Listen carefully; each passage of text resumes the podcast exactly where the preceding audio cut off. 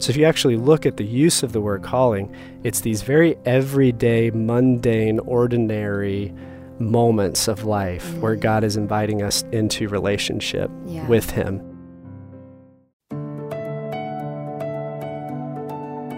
You're listening to God Hears Her, a podcast for women where we explore the stunning truth that God hears you, He sees you, and He loves you because you are His.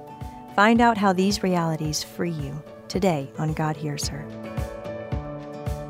Welcome to God Hears Her. I'm Erin Eddy. And I'm Elisa Morgan. When was the last time you felt a disconnect between your faith and everyday life? Yeah, do you ever wonder what your purpose is while washing the dishes or folding the laundry or going through the everyday things that need to get done over and over and over again?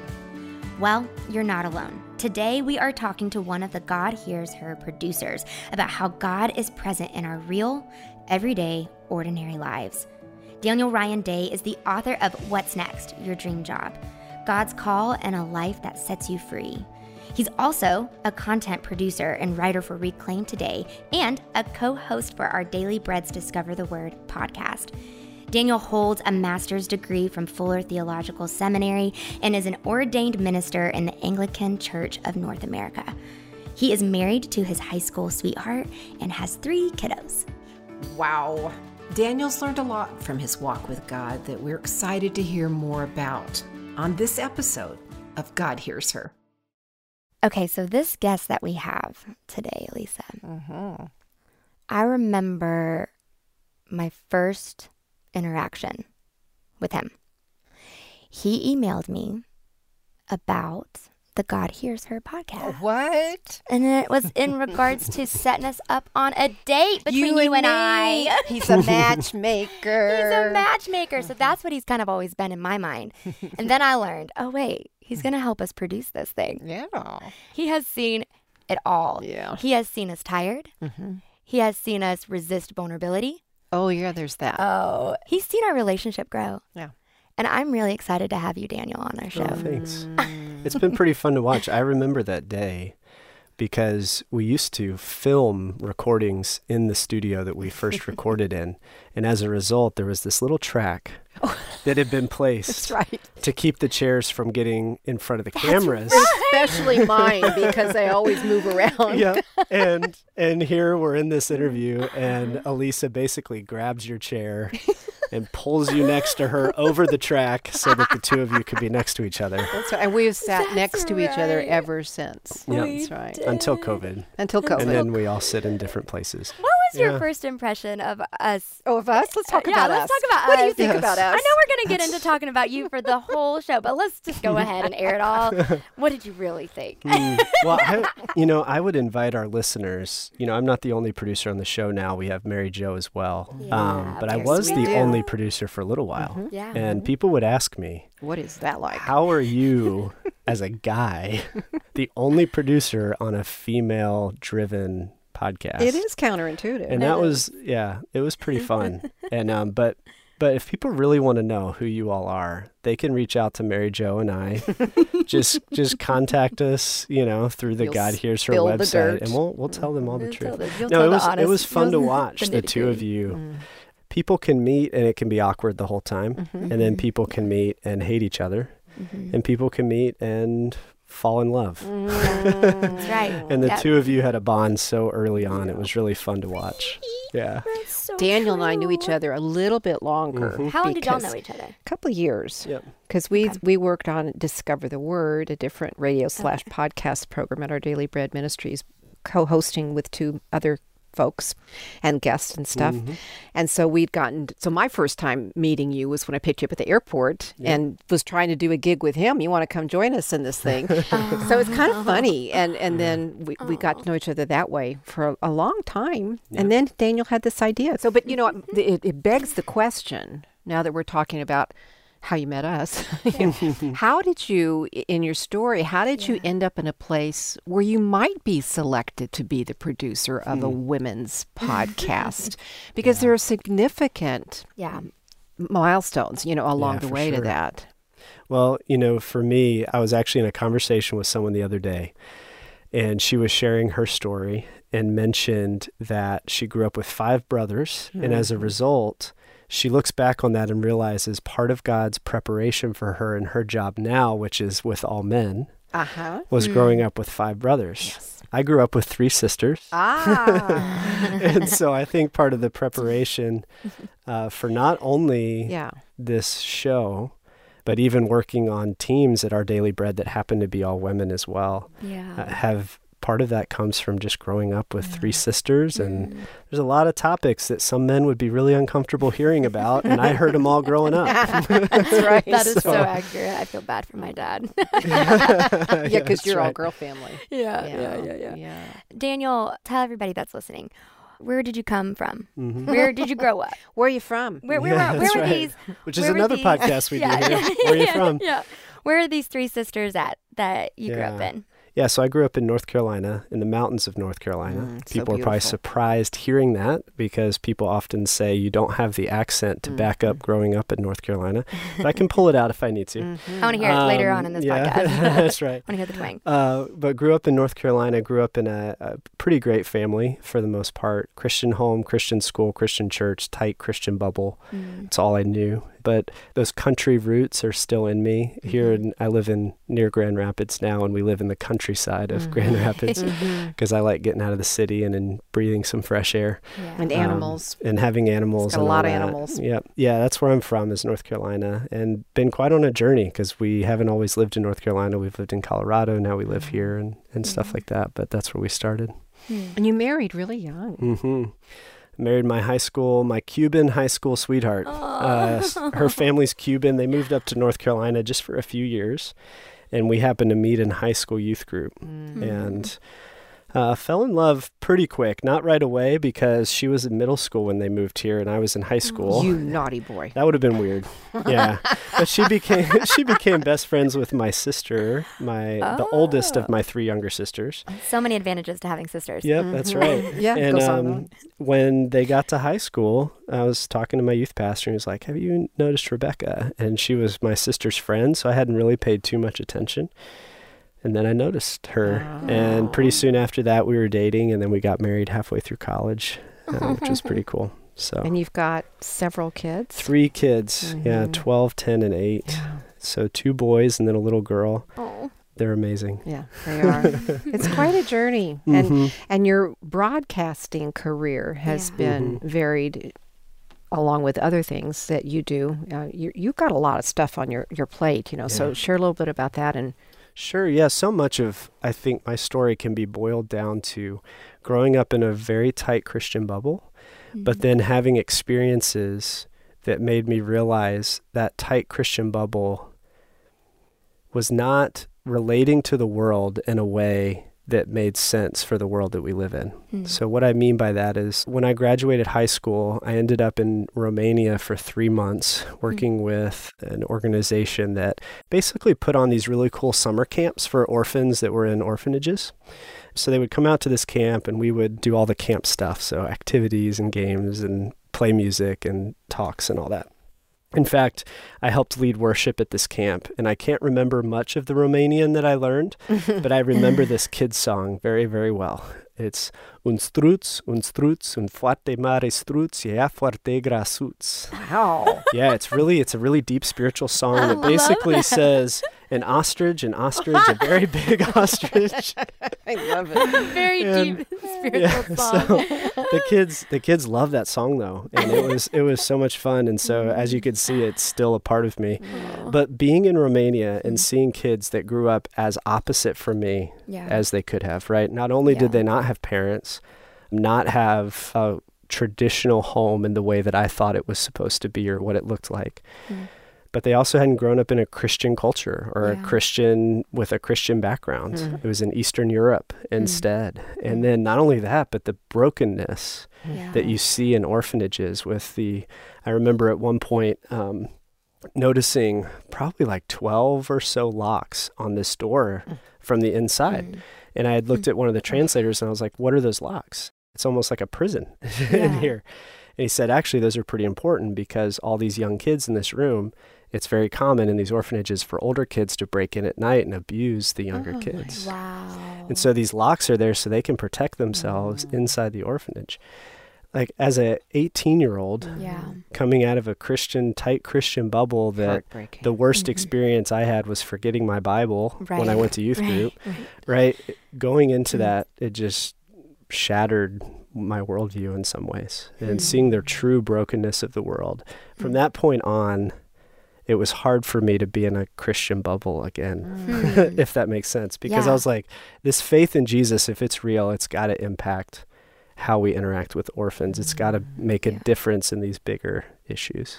So you grew up with Jesus, so to speak, but this is a time of crossroads for you. Yeah, a time of applying differently and discovering and questioning. And questioning. Lots of questions, which is risky. Yeah. And I know other things about you, but maybe just kind of highlight the 10 years or so between there, a little bit more, 10 to 15 years between there and now. In terms of, I think especially, how your faith has been shaped. Yeah. It's almost 20 years now, but we don't have to say really, that. I'm going to start counting better. Sorry about that. How young do you think he is? So the highlights would be coming back, almost not coming back, but then going to college. And I ended up at a secular university, which was a good thing for me because it forced me to see Christians in secular settings versus my tight Christian bubble. Okay. Yeah. So ending up in classes with professors that push back on my traditional understandings of how the world worked. And that was very good for me. I remember a sociology class in particular where the representation of Christians that they put was a certain church in Kansas that talks about homosexuals as going to hell. And I don't know if you remember all those signs that we see on the internet that are very, very non-loving signs. Yeah. That was the representation of Christianity that the professor gave. Wow. And so I just remember being like, what is this? Yeah. You know? And then graduating, there was a couple things I said I didn't want to do after school. One was I didn't want to finish with a degree in business or work for my dad after school. So I did both. And it was important because Rebecca and she got pregnant with our first son after at the end of school, and so it was time to get a job and pay bills, and so it was good for me to step into that job. But so much of that job felt like just doing marketing stuff and stuff like that. And I'm like, I feel like my faith should be, you know, that Romania experience that I had is still in the back of my mind. How does this faith impact real life? Yeah. And I struggled to find that answer working at a hotel and a family entertainment center, which is like go-karts and laser tag and stuff like that. And so joined a ministry, thought maybe that's where you find the answers to what's God's calling on your life. And a lot of people do. That's a nonprofit ministry. Yep, nonprofit Christian ministry. And that was good for a season, but my role there was doing content and marketing and feeling like, okay, now the marketing just has a Christian label, but my life's not really that different, right? And so I started a blog project called 10 Days Without that later became my first book. And it was basically going 10 days without a necessity, like wearing shoes or using my legs, or 10 days without speech, connected with a real issue in the world, and then raising money to help provide for people that had those very real world experiences. And that was good. That was life-giving. There's integration there with your faith and what you're doing. Yep, but it was still a pretty unsustainable way, right? And it was a burden on my family to go 10 days without legs. Hey, Rebecca, I'm going to do this, and I need you to drive me around for 10 days, right? So it's still... I love you, and you did that. Yeah. Like, so we did. We need to go ahead and affirm that actually did happen. Yeah. It did. We can't breeze past that. Yeah. That's amazing. And so it was such a beautiful and good experience. And in fact, so many things I learned in that experience as I interacted with what human trafficking looks like in the world. So hence 10 days without speech to represent those who don't have a voice or who have a voice, but that it's not listened to. 10 days without legs for those affected by disabilities that live in our world and who are often overlooked. 10 days without furniture for those who live in homeless settings and don't have a home or don't have furniture. each one of those experiences opened me up as I was doing research to what those real issues are in the world. But it was an unsustainable approach to making a difference in those. It was good. We raised some money, raised some awareness. Those are good things. And it shaped you. And it shaped me big time. That's really what the point is right now. Mm-hmm. Yep. Yeah. So that ministry job came to a painful end, a very painful end, very unexpected. And that threw me for a loop for a little while. And then I got a job as a producer of a nationally syndicated radio show because I had written a book. I had no production experience, no radio experience, other than doing interviews for the book, and got that job. And I met so many amazing people during that experience that it continued to, again, just shape my worldview a little bit more. Yeah. But I was still struggling with those questions of how does faith and real life, where do they meet? And specifically, as it relates to my calling and my job in the world, what does a calling look like? What does a job look like? And ultimately, I ended up resigning from that position, but it opened up the door for another book, which was on calling and vocation, and specifically how in the scriptures, the picture of calling is very different than what we tend to talk about. Mm-hmm. We tend to talk about calling as if God's going to give you a specific assignment of something to do. Mm-hmm. And that has happened in the Bible. Yeah. But the use of the word calling in the scriptures most often refers to callings like seeking justice, love mercy, walking humbly with God. Mm-hmm. So humility or giving thanks in all circumstances. Yeah. So if you actually look at the use of the word calling, it's these very everyday, mundane, ordinary moments of life where God is inviting us into relationship with him. There are those moments where God shows up and says, Elijah, I have a job for you. Or Paul, who was Saul, I have a job for you. Yeah. But those are very rare in the Bible. And the most common story, even in the scriptures, is of faithful, everyday people walking with Jesus. When we come back, Daniel Ryan Day will share with us about one of the most important lessons he's learned about what it looks like to make a difference in the lives of others. That's coming up on God Hears Her. If you're a fan of this podcast, sign up for our God Hears Her email newsletter and find even more inspiration and encouragement from women just like you. These weekly emails are filled with stories you can relate to and other fun goodies that will brighten up your walk with Jesus. Go to godhearsher.org and sign up today. That's godhearsher.org. Let's return back to our conversation with Daniel Ryan Day on this episode of God Hears Her. So you're in this, again, metamorphosis, this change, and we all are, you know, and I've always said that, well, now that I'm old, I've always said, you know, that the decade of the 20s and the 30s are the real transformational decades for us, really being shaped from how we grew up, what we thought we were going to be, who we thought we were going to be, into discovering the reality of us. So as you continued this journey of understanding who is Daniel and why has God put you on this planet?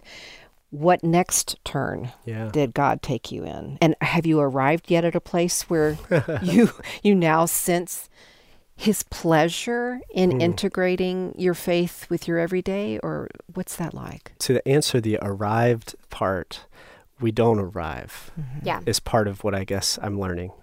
It is a journey that continues. In fact, it's looking back at some of those experiences, even in 10 Days Without, where I thought I learned something about an issue. So, for example, human trafficking, of course, led into conversations about abuse. And much later, even, I was in seminary learning about women and specifically how uncommon it is for a woman who's been abused to share that she has been. Yeah. And so statistically, it's like 98% of women that share that something happened to them, it's true.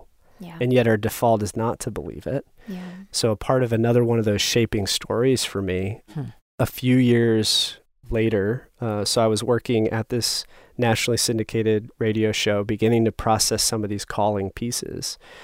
My sister called and shared a story with me that she had experienced some things that I found to be unbelievable. And I remember in that, just struggling so much to truly hear her. Yeah, because you didn't think it was true? I didn't know how to process what she was saying yet, because I hadn't had that class in seminary yet, but I had had the experience of like dealing with what human trafficking, sex trafficking was looking like in the world. And there's probably an element of disbelief that this could have happened to her. And there's element of disbelief, and all that. Mm-hmm. Feels like a Twilight Zone in some ways, that it would happen to somebody you know that you're so close with. Yeah, and in this particular story that doesn't have a good ending, this was my sister who, right when she turned 18, she disappeared for a few years. We had no idea where she went.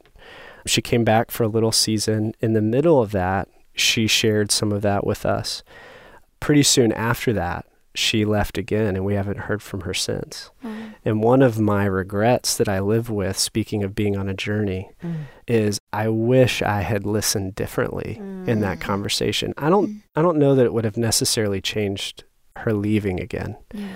And it would be amazing if she was listening to this and could hear me say that I'm sorry for not hearing her in the way that she needed to be heard. Because whatever happened to her, something probably did happen. Yeah. And I believe her now. Mm-hmm. And so hopefully she'll hear this, right? And hear that, Heather, I believe you. Yeah. So that is how I would answer the journey question. We're still on a journey. In my own story, where that goes is I actually started seminary while I was at the radio show and ended up finishing a few years ago. But it was through that next book that I met you, Elisa, and met the Discover the Word team. And then from that point forward, the Lord just orchestrated my steps in such beautiful ways to lead me to here today. But the one place that I stopped in between those two was working for my dad again.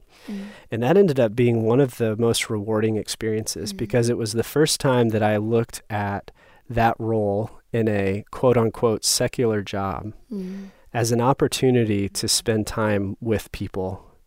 And of course, I can't talk about Jesus the whole time like we can right now. Yeah. But in that setting, just being present in their lives. Yeah. And it was right before I moved back to work for my dad, I had the opportunity to go to Rwanda and spend some time with some church leaders there. And one of the church leaders, every week, he spends his time walking the hills. He's a pastor there. And what he means by walking the hills is Rwanda is literally the land of 1,000 hills. So he's literally walking hills. And he's just visiting with people. So meeting needs, his sermons, all of that comes out of real relationship with people. Yeah. Connected to that is a resource that, since I'm the producer, I can say this, we'll have a link to the show notes.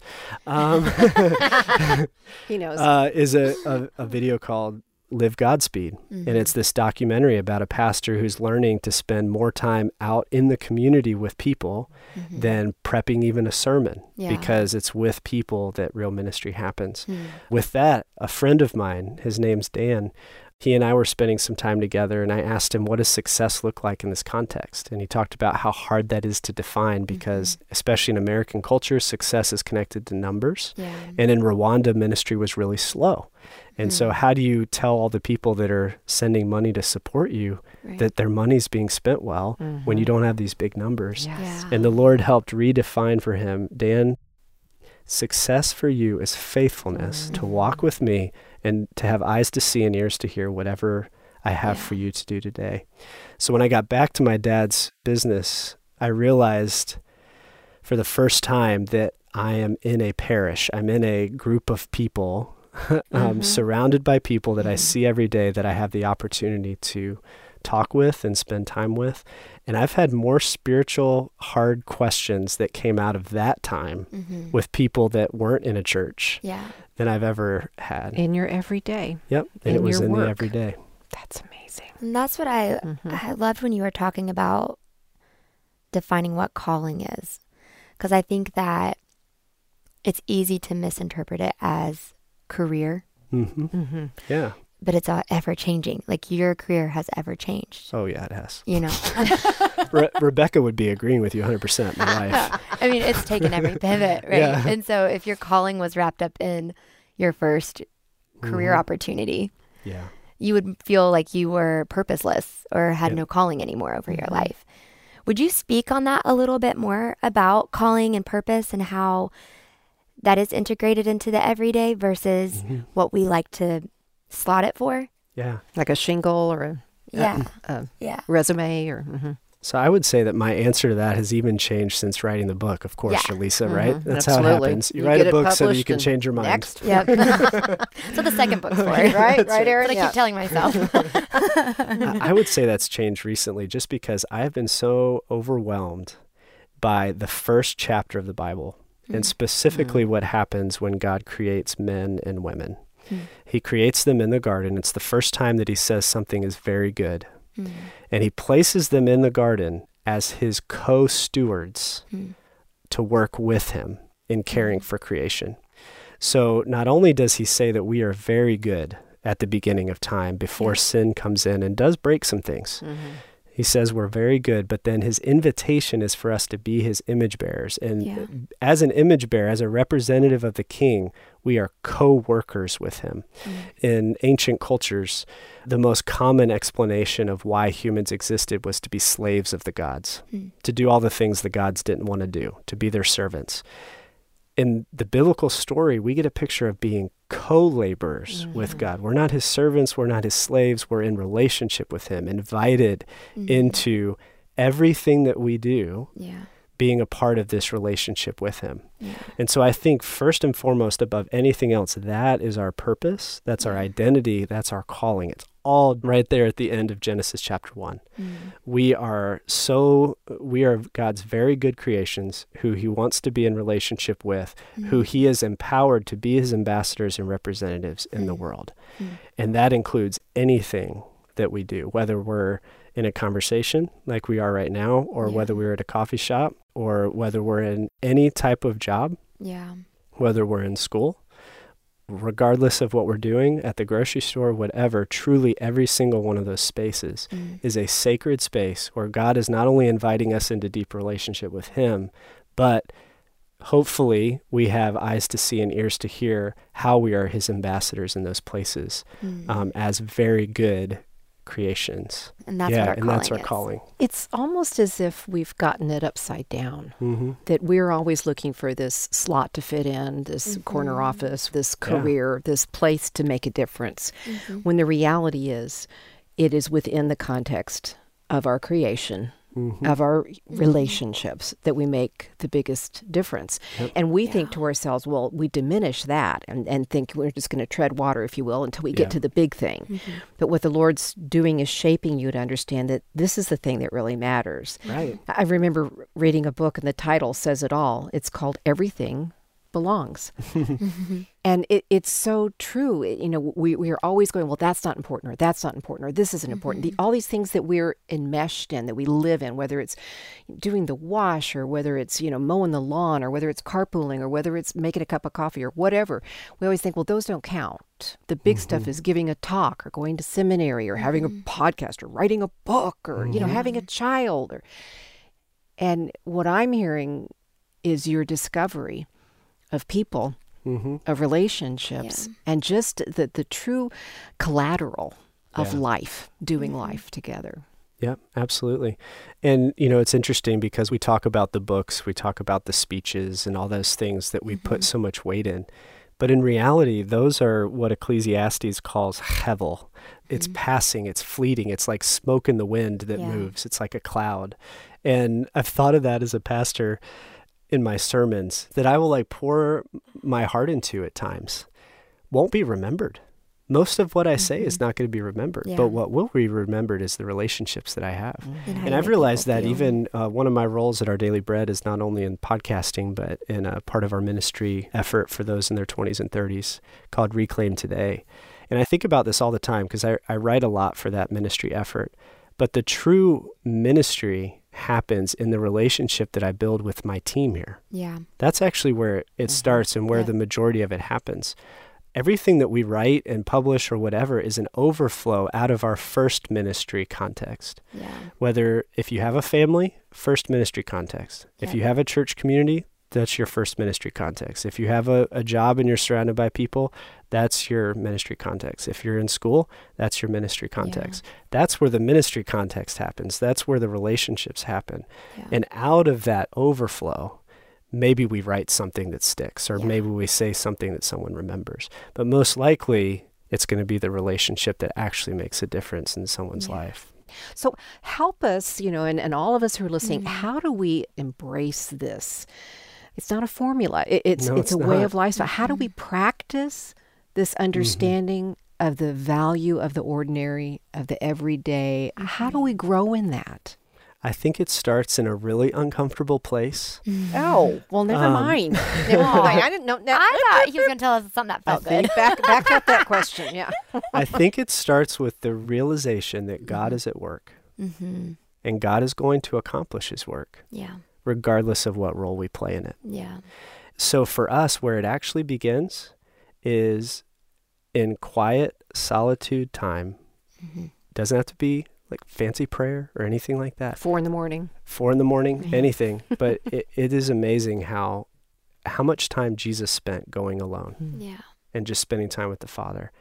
For us, that is, we cannot underestimate that. Just getting alone and being quiet with God and realizing that he is accomplishing his work, his very good work in the world. He invites me into it. And I have a role to play as a result of that. But he's accomplishing that work. Yeah. And so I can feel free to say yes to things, and I can feel free to say no to things. Yep. I think that's where it starts, is in that relational piece. Okay. I think the second part of it is realizing, and one of my favorite verses in the Bible is in Acts chapter 17, and it's verse 28 that says, "In him we live and move and have our being." At our core, that is our calling of what it looks like. In him we live and move and have our being. It's kind of an abstract idea, but it's the idea that you're walking in relationship with God in such a way that you have eyes to see and ears to hear what he would have for you to do each day. I think that's where it starts. Yeah. And if you truly hear those words, if I truly hear those words, then all of a sudden the mundane truly has meaning. The ordinary all of a sudden has meaning. Because then when I do dishes, which I hate to do. And one of my pet peeves is when I'm almost done and someone puts one more thing in the sink. Or spreadsheets. Or spreadsheets. Well, I hate those. Or email, right? Yeah, or, absolutely. I mean, even recording gets mundane sometimes. Yeah. Let's be real, right? Yeah. Even in those mundane moments, we can realize that God has us where he wants us to be. Yeah. He can give us eyes to see and ears to hear through his Spirit. We can follow where he leads, and then all of a sudden the mundane has meaning, the ordinary has meaning. And I really do think those are some of the simple places that it starts. Yeah. It's just uncomfortable because we want to be more important than that, right? Yeah. Right. And we want to make it harder.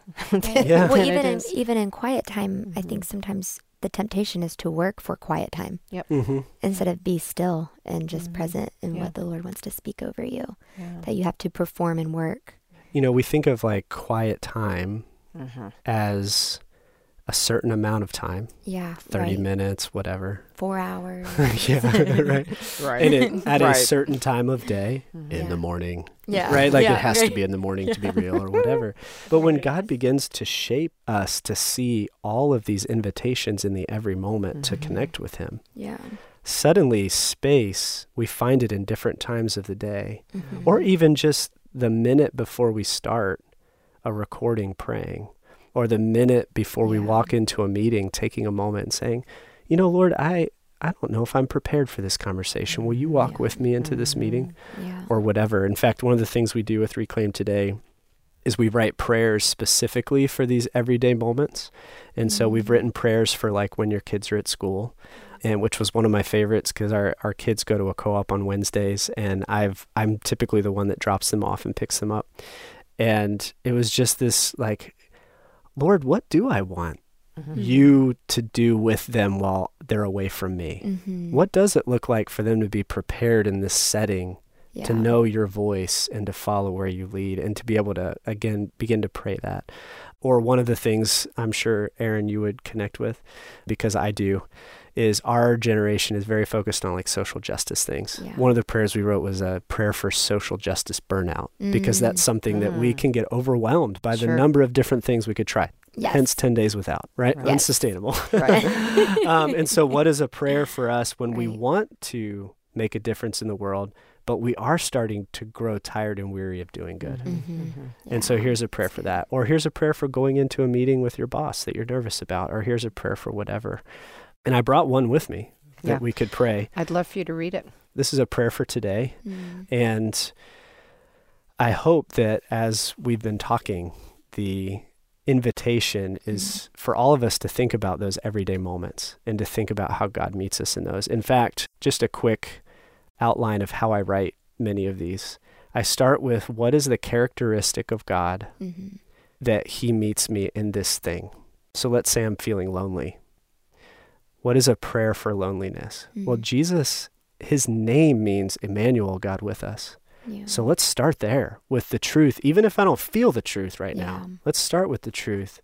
I'm praying to Emmanuel, God with us, mm-hmm. and then begin to pour out my heart to God. So this prayer is a prayer for today, and it begins with who God is and why today exists. It says, Creator God, who took what was formless and void and gave it shape and meaning, the one who filled emptiness with beauty and gave all creatures their purpose. That includes us. Reclaim today in these small, seemingly insignificant moments.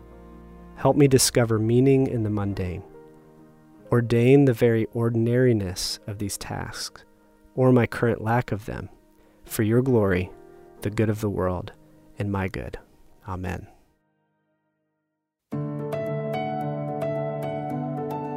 What a lovely prayer for us to close with. When we think about time with God, we think that we need to hide away and create a quiet space.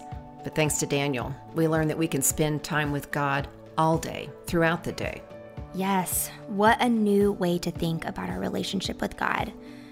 Before we close out today's episode of God Hears Her, we want to remind you that the show notes are available in the podcast description.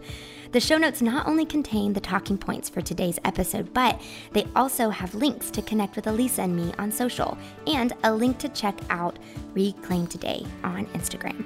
You can visit our website at godhearsher.org. That's godhearsher.org. Thanks for joining us. And don't forget, God hears you. He sees you. And he loves you because you are his. Today's episode was engineered by Ann Stevens and produced by Mary Jo Clark, Daniel Ryan Day, and Jade Gustafson. Today, we also want to recognize Rebecca and Candace. Thank you. God Hears Her is a production of Our Daily Bread Ministries.